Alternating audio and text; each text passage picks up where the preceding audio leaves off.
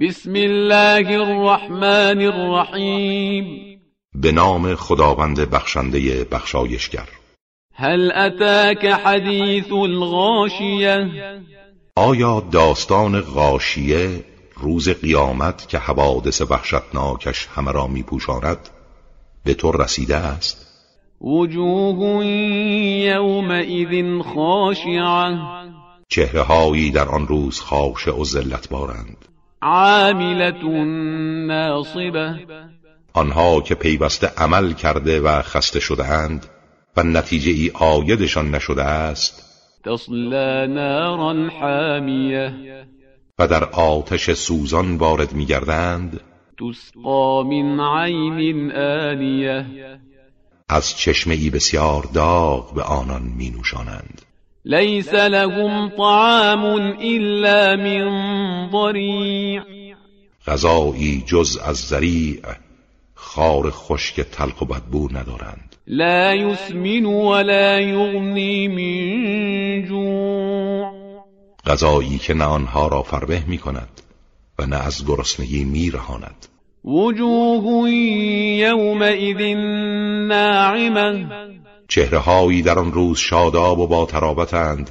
لسعيها راضية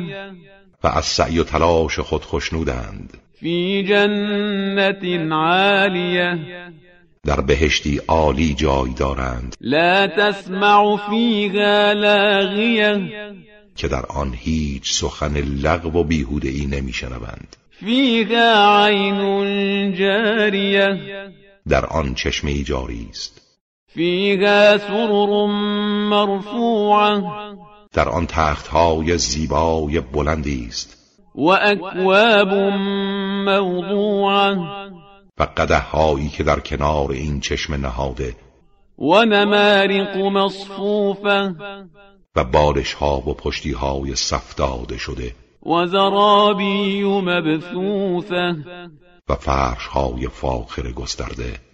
أفلا ينظرون إلى الإبل كيف خلقت آیا آنان به شتر نمی نگرند که چگونه آفریده شده است وإلى السماء كيف رفعت و به آسمان نگاه نمی کنند که چگونه برافراشته شده وإلى الجبال كيف نصبت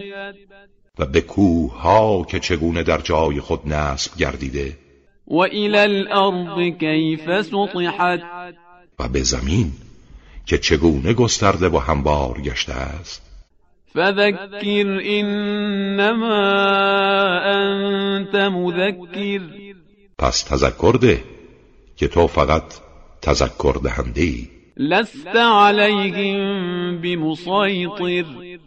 تو سلطگر بر آنان نیستی که بر ایمان مجبورشان کنی إلا من تولى وكفر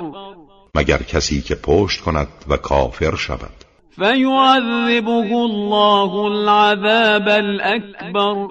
که خداوند او را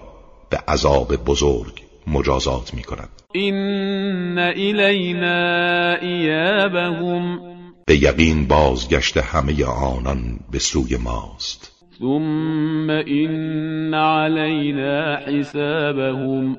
و مسلما حسابشان نیز با ماست